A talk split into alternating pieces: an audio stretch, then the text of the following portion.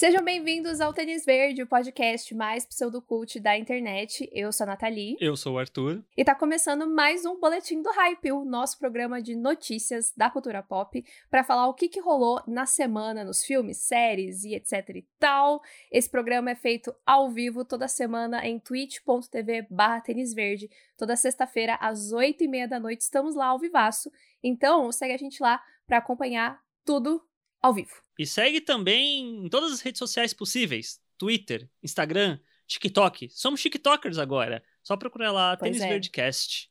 Tá saindo muito conteúdo exclusivo lá, que tá bem legal. Recomendo.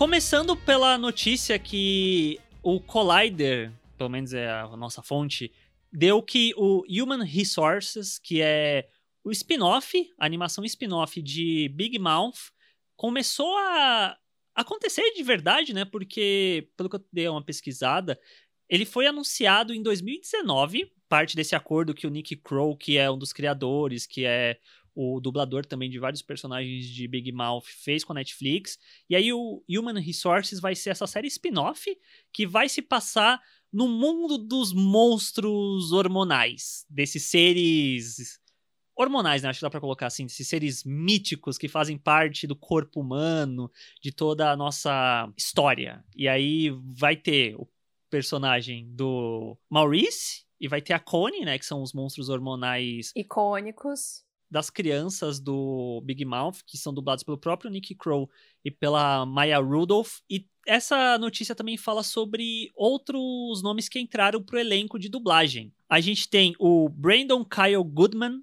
que eu, pelo que eu pesquisei, ele é um dos roteiristas da quarta temporada de Big Mouth, e aí ele vai passar a dublar também a partir de agora. Eu achei isso muito bacana. Belíssimo. Vai ter também a A.J. Bryant, que ela é uma comediante que tá no Saturday Night Live. Mas um dos nomes que me deixou mais feliz é que temos o Randall Park, que tá em WandaVision, que todo mundo gostou muito do personagem dele, ele também vai estar na série. Além também da Kiki Palmer, Ai, que ela é uma atriz que estava... as golpistas! Eu amo! Exatamente! Ela é ótima, ela é super engraçada. Provavelmente vão ter mais nomes sendo anunciados, mas a matéria fala que o foco é ficar nesse lugar desse mundo dos monstros mesmo, não é ir pra parte humana nem nada, é pra acompanhar meio que entre aspas, talvez a parte burocrática Uhum. desse mundo em questão. E aí vão ter vários outros seres místicos dentro desse lugar. Não vai ser só os monstros hormonais.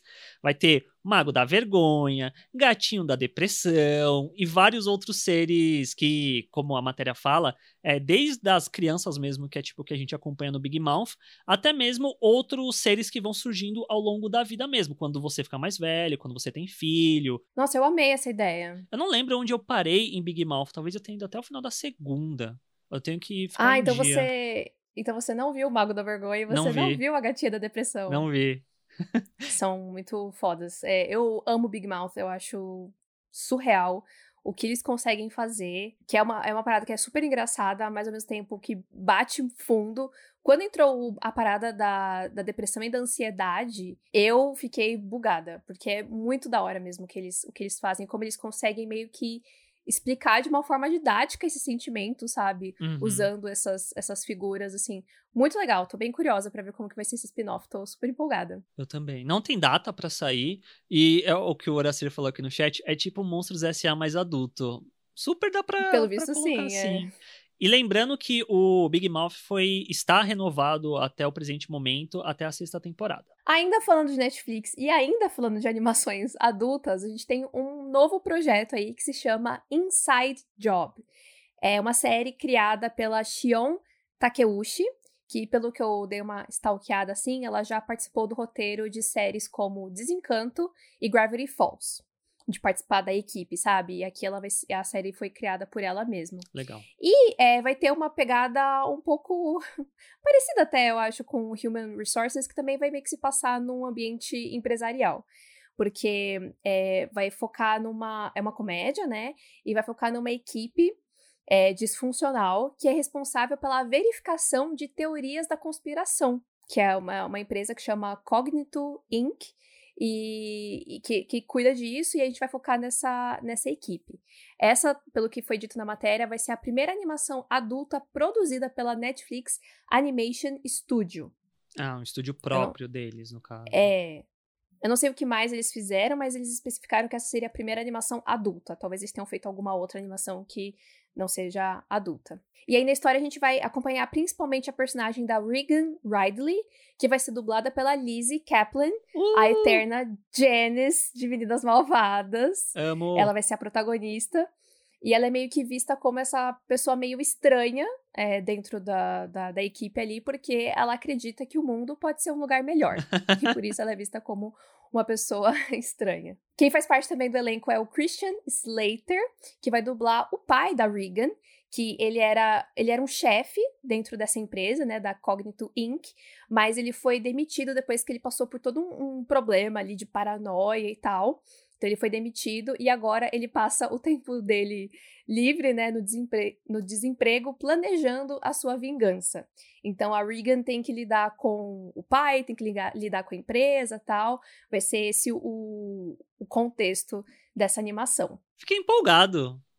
Gosto muito da, da Lizzie, o pai Mr. Robot, acho ele maneiro também fico curioso. Eu, eu, eu costumo dar umas chances para essas animações da, da Netflix. E é engraçado porque normalmente eu dou, dou chance para as animações mais infantis, né? Quero, ver essa animação adulta feita pelo estúdio mesmo, como pode ser. Acho que de original Netflix eu só gosto de Big Mouth. Você tentou assistir o BoJack Horseman? Ah, eu assisti por um tempo. Você gostava? Eu gostava. Eu não amava, como eu sei que muitas pessoas amam, mas eu gostava. Eu não lembro onde eu parei. Mas é isso. Inside Job é, vem aí em algum momento. Já, tinha, já tem uma imagenzinha só de divulgação, mas não sei se até o final do ano a gente já vai ter a, a série para assistir. E para fechar o bloquinho Netflix, que hoje está pequeno, é, Alice Braga, brasileira exportada para o mundo, Hollywood, tá lá fazendo sucesso.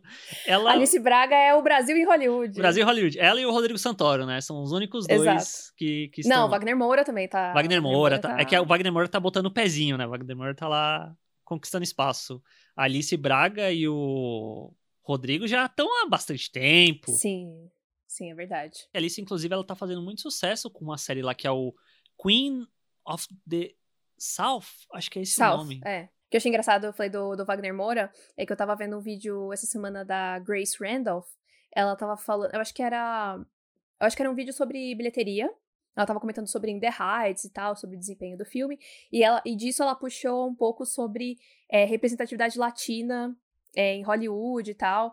E ela comentou sobre como alguns atores de Narcos acabaram indo pra, pra Disney, como o Pedro Pascal e o Diego Luna. E aí ela citou o Wagner Moura. Ela falou: ah, só faltou, só faltou o Wagner Moura, que era tipo o protagonista tal. Eu achei muito legal ver ele citado assim.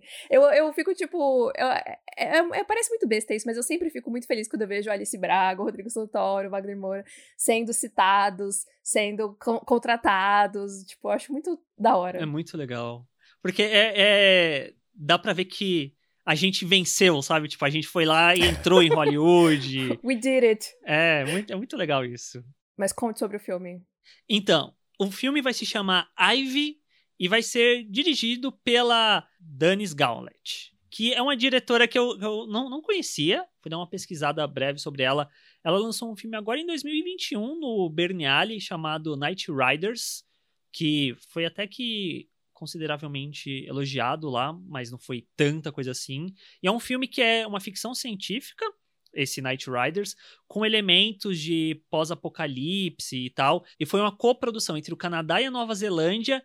E um dos produtores é o Taika. Taika Waititi produziu o filme. Hum. E olha só, Moço Taika tá, tá em todas. E Alice Braga vai estrear, estrelar né, esse filme dessa diretora, que vai ser uma outra ficção científica, pelo que a sinopse dá a entender. Que vai ser uma mãe que vai ter sofrido um acidente terrível, não é dito exatamente do que, que é esse acidente, e aí ela vai morar num protótipo de casa inteligente.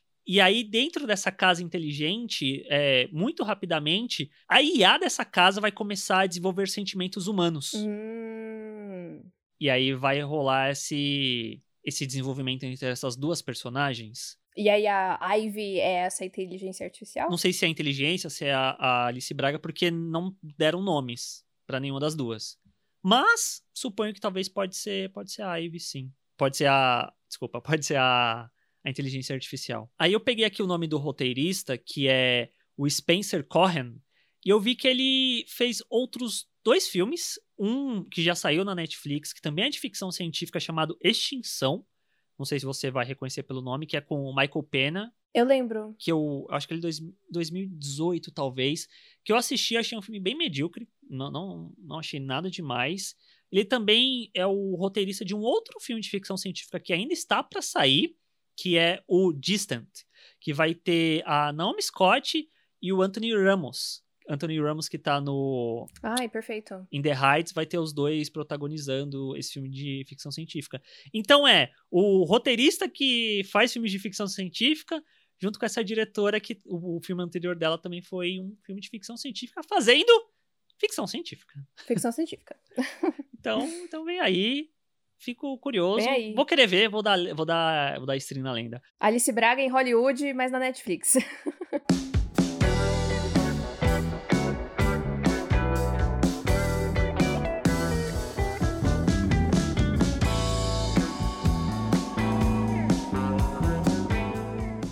Bom, agora vamos falar de cinema e vamos ter aqui uma sequência de três notícias sobre estreias na direção.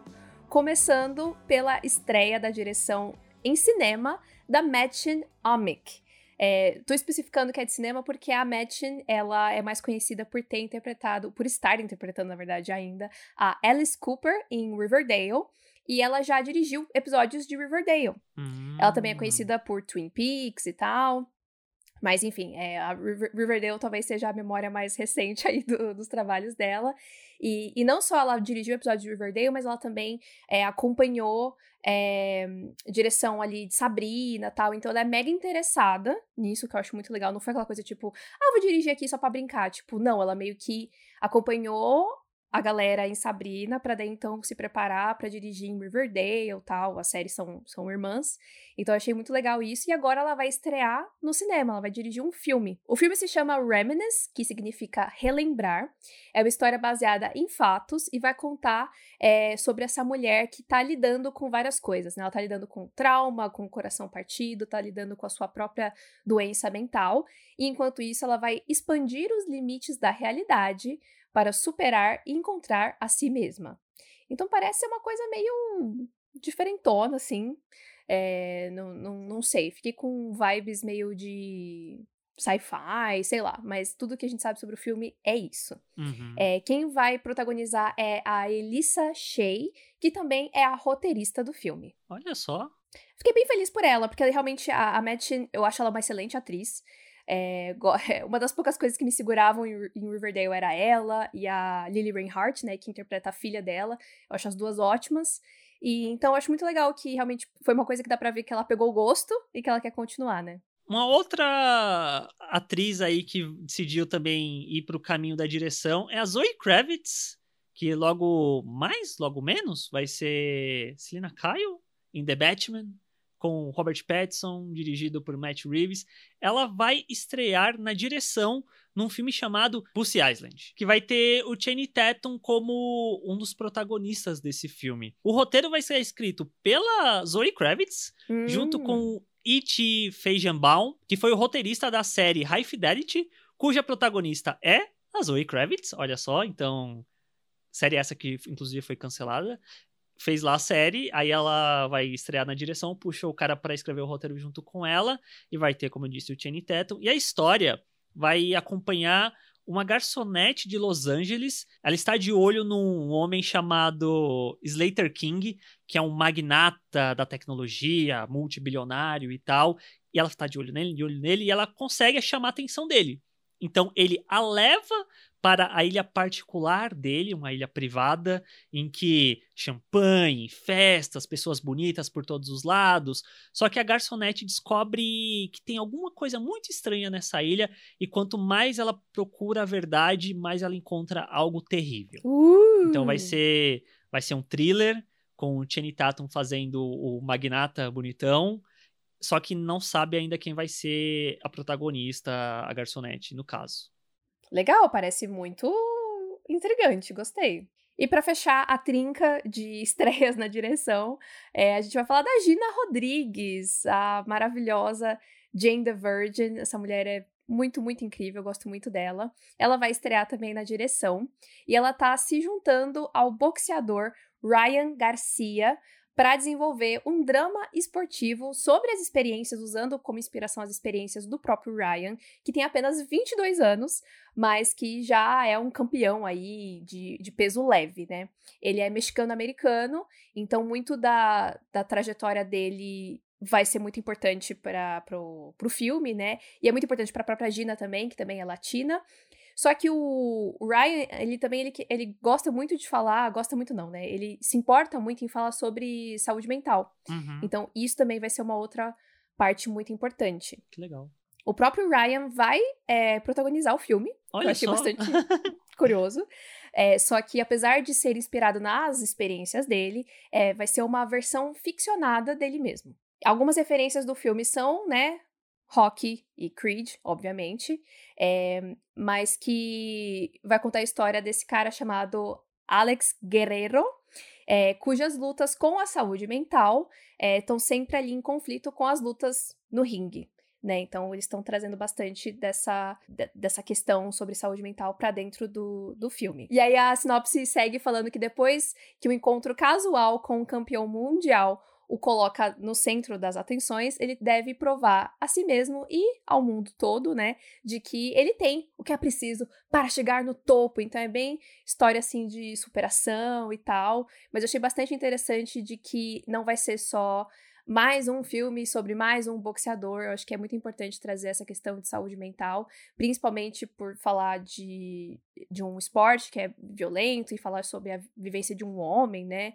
Eu acho que a gente não tem muitas histórias que falam sobre saúde mental que envolvem homens. E eu acho que é muito importante isso ser falado, né? É, uma coisa que eu pensei aqui agora, você dando essas referências, eu posso estar muito enganado, mas eu diria que, sei lá, 99% dos filmes de boxe que eu assisti, de luta, assim, são dirigidos por homens, não costumam ser dirigidos por mulheres. Pois é. E a Gina, assim, ela está super envolvida no filme, porque além dela dirigir, ela também vai produzir, ela vai atuar. Nossa. É, ela vai ter algum papel importante no, no filme. E ela também está desenvolvendo o roteiro junto com o Bernardo Cubria, ou Cubria. Então ela tá super envolvida, assim, ela tá mega é, interessada né, nessa história, ela tem uma produtora, então ela tá com todas as mãos possíveis, assim, na massa. Então eu achei muito legal. É, e o filme vai começar um pouquinho ainda para ser, a ser produzido, ele vai começar a rodar só lá no verão de 2022, por conta da agenda do Ryan. Né, como ele vai ser o protagonista, tem que encaixar tudo, porque ele continua trabalhando aí como boxeador. Ah, eu torço muito pela Gina, que como diretora ela seja maravilhosa. Sim, eu também. Quanto à atuação, você que assistiu o Jenny the Virgin, você deve falar melhor sobre isso do que eu. Mas dentro de filmes, ela costuma ter umas escolhas meio duvidosas, né, de, de estrelar. Infelizmente. Quem sabe na, na direção ela encontra um caminho mais sólido. Espero que sim. Jane the Virgin foi uma série muito importante para ela, né? E, enfim, é, a, história, de uma forma geral, era muito importante. Então, a gente sabe que ela tem essa vontade de contar mais histórias, né? Focada no, na, na vivência de pessoas latinas. O Miss Bala foi, foi isso, né? Mas pelo que eu ouvi falar, o Miss Bala não é tão legal. Então, vamos ver se dessa vez é, se, se vai dar certo. Eu espero muito mesmo é, assistam Alguém Especial, né, Nathalie? Nossa, muito bem lembrado, ela deu uma dentro. deu. Mas por quê? Foi escrito e dirigido por uma mulher, entendeu? Perfeita. Não, tô brincando. É, eu não sei, eu não lembro o, o Miss Bala se foi dirigido por uma mulher, mas eu acho que não, acho que era por um homem. Mas Alguém Especial é maravilhoso, está na Netflix, é perfeito. Ian McGregor, esse homem bonito, barbudo, que tá barbudo agora pelas gravações de Obi-Wan Kenobi, já encontrou seu próximo projeto em que ele vai estrelar um filme chamado Everest, que vai ter a direção de Doug Liman. Digo Doug Liman assim porque Doug Liman, o último trabalho dirigido por ele foi Mundo em Caos. Ai, meu Deus, este homem. Aquele filme que levou-se anos para sair, saiu, é um filme de qualidade duvidosa, mas eu acho muito engraçado que o The Hollywood Reporter, né, e nos outros lugares que eu fui pesquisar mais sobre o filme, fala, coloca lá, Doug Liman, diretor de Identidade Born, diretor de No Limite da Manhã. Pega só os filmes bons do cara, esquece as bombas, mas... Claro, claro. Beleza. Pra ficar bonito, né, o currículo. Ele vai ser o diretor desse filme baseado num livro... Baseado não, na real vai ser inspirado num livro chamado As Trilhas da Glória, que é escrito pelo Jeffrey Archer, que é um best-seller, e vai contar a história do George Mallory, que vai ser interpretado pelo Ian McGregor no ano de 1921, num momento em que o que faltava para a humanidade explorar, descobrir, uma das poucas coisas naquele período que ainda não haviam sido alcançadas era o topo do Monte Everest. E aí o, o George, né, ele vai ser desafiado a escalar o Everest. E ele vai ir meio que na cara e na coragem, sem oxigênio, sem nada, e ele não vai conseguir. Ah, por que será, né? e aí o que a gente vai acompanhar vai ser um vai ser uma história de de um período muito grande de tempo em que o personagem vai tentar e tentar e tentar e tentar de algo que virou que era um desafio vai acabar virando uma obsessão para ele dele querer alcançar hum. o topo da hum. montanha custe o que custar, só que no processo ele vai acabar perdendo ou, de, ou negligenciando, talvez seja uma palavra melhor, a mulher, os filhos, o próprio emprego para alcançar esse topo do Everest. Parece interessante. E o Ian McGregor, eu, eu gosto dele, ele é um bom ator. E talvez eu acho que até combine um pouco com ele, no sentido de que tem uma trilogia, uma série de. Tri... Uma série documental, que é tipo, são três séries, né? Tem parte 1, parte 2, parte 3, que tem na Apple TV Plus, que é ele e o melhor amigo dele viajando de moto. E aí primeiro eles vão para vão viajar de moto pela África e depois fazer a travessia do, da América Latina para os Estados Unidos e aí dos Estados Unidos para América Latina. Nossa, que legal. É algo que combina com ele, eu sinto. Sim, tem na Apple TV Plus. Tem na Apple TV Plus. Você assistiu? Eu vi o primeiro episódio da mais recente. Só que depois eles colocaram as anteriores. Se eu não me engano, tem uma diferença de 10 anos entre cada uma. De 10 ou 8 anos, alguma coisa assim. Então, tipo, a primeira você vê eles bem novinhos, pra mais recente, que eles já estão mais velhos e tal, planejando como que eles vão fazer essa viagem, querendo usar moto elétrica. É, é bem interessante. É interessante, parece interessante mesmo. Eu não, não, não fazia a menor ideia disso. Mas, de fato, sabendo que ele tem esse interesse, é, certeza, tem muito a ver com ele esse projeto, né? O, o filme protagonizado pelo Ian McGregor começa a ser gravado em janeiro de 2022.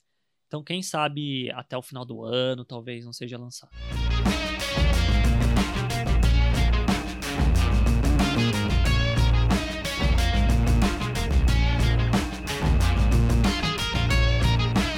Agora vamos para uma duplinha de notícias de remakes.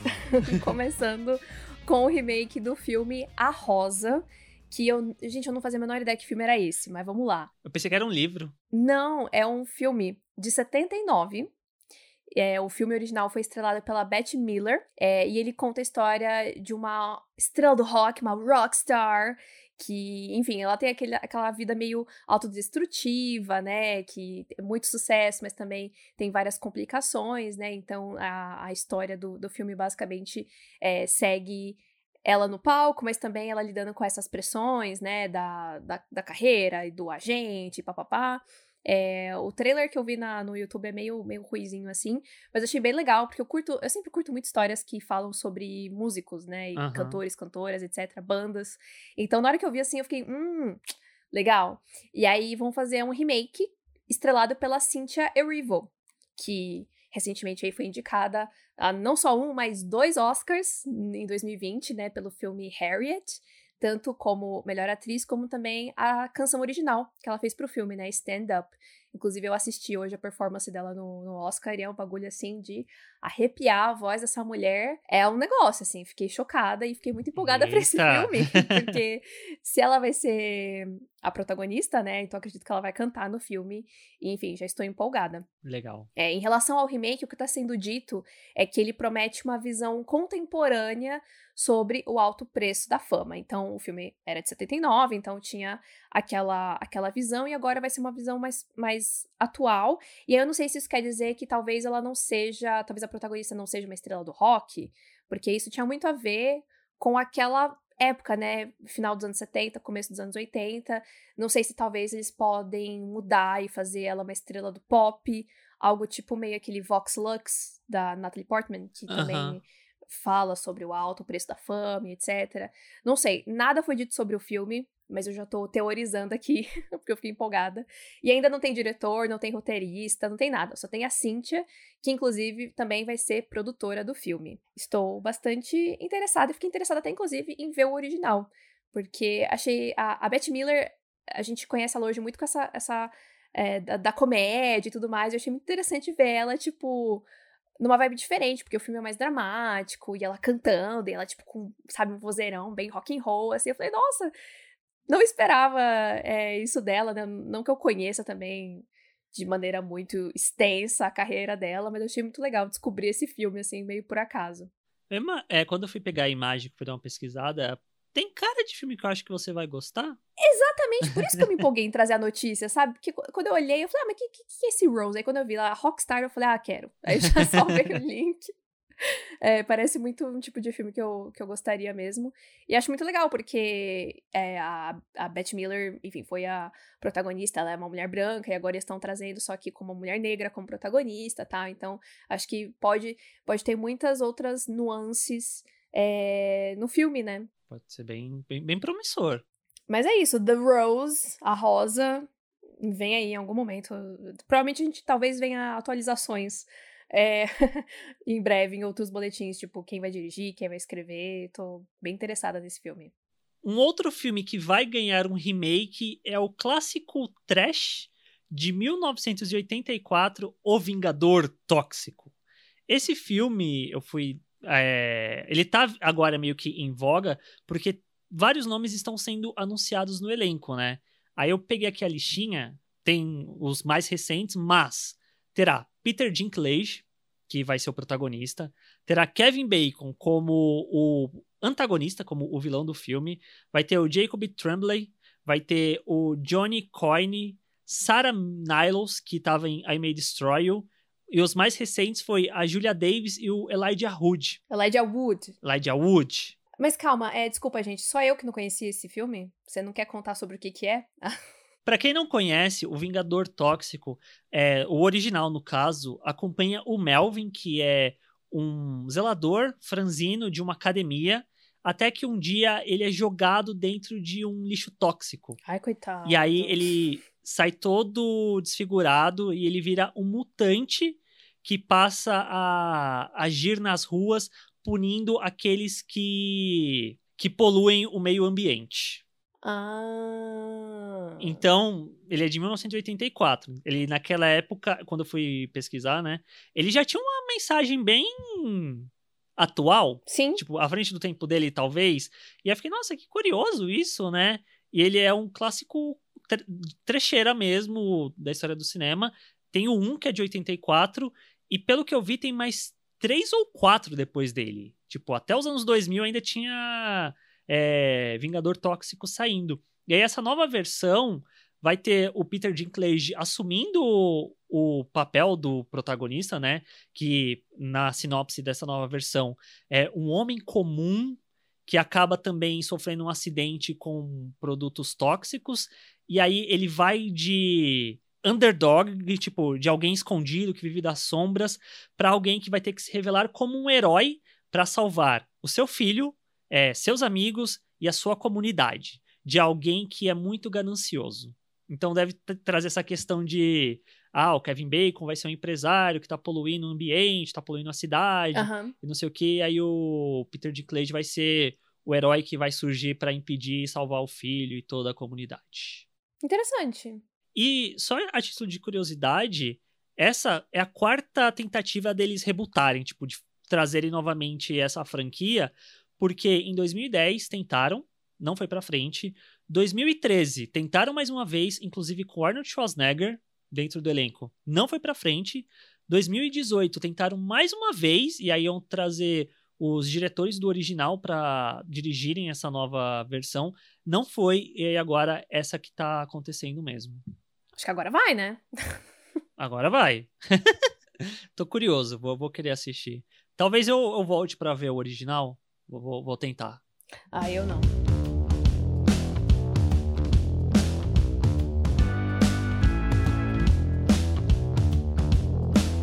Indo agora para streamings variados, temos uma notícia do HBO Max, pois eles vão adaptar o livro This Is My America.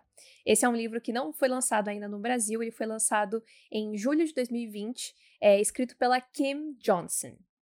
É, fiquei interessada nessa notícia por vários motivos. Primeiro, primeiro pela sinopse do, do livro. Na hora que entra na, na Amazon, você vai ler sobre o, o livro, a primeira coisa que aparece, assim, é que. Uma das primeiras coisas que aparecem é que é o ódio que você semeia, mais luta por justiça. Sabe aquele filme com B. Jordan? Então, e aí quando eu li a sinopse do, do livro, eu entendi, porque é, vai contar a história de uma, de uma garota negra que ela é ativista e ela é jovem, ela é geração Z, é, e ela tá lutando para tentar salvar o seu pai do corredor da morte, enquanto ela tá trabalhando para limpar o nome do irmão dela, que foi é, acusado, né? Ele se tornou um suspeito do assassinato de uma garota é, branca da escola deles, uma garota super popular e tal. Então, na hora que eu li isso, eu falei: ah, tá, entendi porque é o ódio que você semeia, mas luta por justiça. Então, ele vai ser adaptado pro HBO Max. Pelo que eu entendi, vai ser um filme mesmo, não vai ser uma série. E tem é, alguns nomes conhecidos na, na produção. É, um dos produtores executivos é o Josh Schwartz que para quem não conhece de nome, ele é criador de séries como The O.C., Chuck, e junto com a Stephanie Savage, que também é uma das produtoras deste dessa adaptação do This Is My America, eles criaram Gossip Girl. Então, o cara realmente está super envolvido em várias produções muito importantes, né? Inclusive vai ter o novo Gossip Girl do HBO Max, que ele também tá envolvido, tal. Então ele já já é um lugar que ele tá sempre por ali, né? uhum. né? Então agora ele vai fazer essa vai produzir essa adaptação. É, e aí no roteiro, quem vai adaptar o livro é a Jessica Watson, que não, não é muito conhecida, mas ela já trabalhou é, em roteiros de séries como Insatiable, da Netflix, que é tenebrosa. Eita! E Pen 15, que é uma série incrível, perfeita, nenhum defeito, que tá disponível no Paramount Plus. Assistam! Essa série é perfeita. É, então, é aquela coisa, né? Um pouquinho de droga, um pouquinho de salada. Então, ela, Insatiable é terrível, mas Pen 15 é ótimo, então sabe-se lá Deus o que, que vai sair disso. Eu não consegui ver a cara da, da Jessica Watson, eu não sei é, mas eu gostaria muito que tivesse alguma pessoa negra envolvida na produção, né? Sim. Porque pelo que entendi, a Jéssica não, não é. Mas como ainda não falou nome de diretor, diretora, às vezes vem aí um nome, às vezes para, sei lá, trazer mais força aí para já que esse roteiro é uma pessoa que não é exatamente muito muito conhecida, tal. É, mas fiquei muito interessada. O livro ele é bastante elogiado, apesar de ser o primeiro livro da, da Kim. Ele é mega elogiado. E para fechar o boletim dessa semana, um pouquinho mais curto, tem menos notícias, vai ter a série prequel de A Bela e a Fera. Pausa dramática. Nathalie. Nathalie não gosta da Bela e a Fera, né, Nath? Eu detesto o live action. Eita! Eu gosto muito da animação, mas eu não gosto do live action. Mas pelo menos eles estão pegando uma das poucas coisas legais do filme, que é o LeFou e o Gaston, e fazendo uma série. E a série vai acompanhar o LeFou e o Gaston e a Tilly, que é a meia-irmã do LeFou, e vai ser os três partindo numa jornada com aventura, romance, comédia, por conta de alguma coisa da vida da Tilly que ela vai precisar resolver e aí os dois vão ajudá-la nesse processo. O LeFou é o Josh Gad, né? O Gaston é o Luke Evans. E a Tilly vai ser interpretada pela Brianna Middleton. E a série vai ser uma série musical, com oito episódios, uh! que vai ter como showrunners o Josh Gad, ele vai ser um dos showrunners, achei isso bem interessante. Nossa! Né? Não, não, não imaginei, mas achei bacana. Vai ter ele, vai ter o Edward Kitness e o Adam Horwitz, que para quem não está ligando esses dois nomes, as pessoas, são os criadores de Once Upon a Time. Eles vão ser o showrunner junto com o Josh Gad dessa série prequel de A Bela e a Fera. E a matéria do Hollywood Reporter fala que vai ser uma série que vai se passar anos antes dos eventos de A Bela e a Fera. Então não vai ser, tipo, ali próximozinho, nem nada. Vai ser uma coisa distante, talvez. Quem sabe até numa época que a Bela ainda era criancinha, alguma coisa assim. É um pouco confuso isso, né? Porque, sei lá, o Gaston no, no, no filme, na animação, ele quer casar com a Bela, uhum. mas aí anos antes eles vão estar com a mesma cara, tipo. É estranho mesmo. Concordo. É, e tipo, é, é um pouco complicado esse negócio de, de prequel quando o presente desse personagem é uma bosta, sabe? Porque, tipo, uhum. na hora que você começou a falar, tipo, ah, porque eles vão lá, eles vão ajudar a menina, eu fiquei, ué, mas o Gaston se importaria o suficiente para ir, né? Qual que, qual que vai ser a justificativa para ele ir junto e tal, e, enfim, ajudar de alguma forma? Ou então ele só vai ser um escroto, tipo, tô, tô um pouco encucada agora do quanto isso realmente vai ser útil, né? Porque assim, a série pode ser legal, mas depende de como eles vão desenvolver isso. Tipo, o personagem, como que ele era para chegar no ponto que ele é em A Bela e a Fera? Tipo, ele sempre foi assim? Ele não era assim? O que, que a gente vai ver na série que vai mostrar essa mudança dele? Sim. Por que, que o LeFou continua com ele até hoje. Tipo... Tanto tempo depois. É, exatamente. Parece que é uma mudança ao contrário, né? É, é, que, é que assim, o Gaston, ele é um bosta, e ele é um bosta machista, entendeu? É isso que é complicado para mim, tipo... Que aí é, começa a entrar numa, num, num lugar bem é, problemático de talvez ficar passando pano demais para vilão, entendeu? E eu tô estendendo isso pro Cruella também, porque eu não assisti ainda, mas é, a Cruella é uma, uma vilã bem vilã, assim, né? Tipo, matar cachorros, etc. Então, a Disney tem que tomar cuidado com esse, com esse lugar aí. Vem aí, Disney Plus. Vamos ver o que vai sair disso. Deus no comando.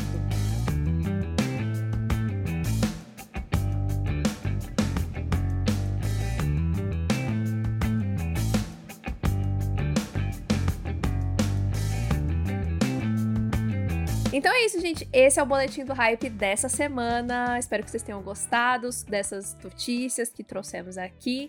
Não se esquece de compartilhar no Instagram, no Twitter, com seus amigos, o podcast, mostrar que tá ouvindo. A gente fica muito feliz quando vocês vão lá e marcam a gente. É em todas as redes sociais, inclusive no TikTok. Agora estamos lá vai lá apoiar a gente na, na rede social dos jovens, porque a gente, a gente é millennial. E, e é isso. Nos vemos semana que vem, né? Exatamente. Até lá, gente. Tchau!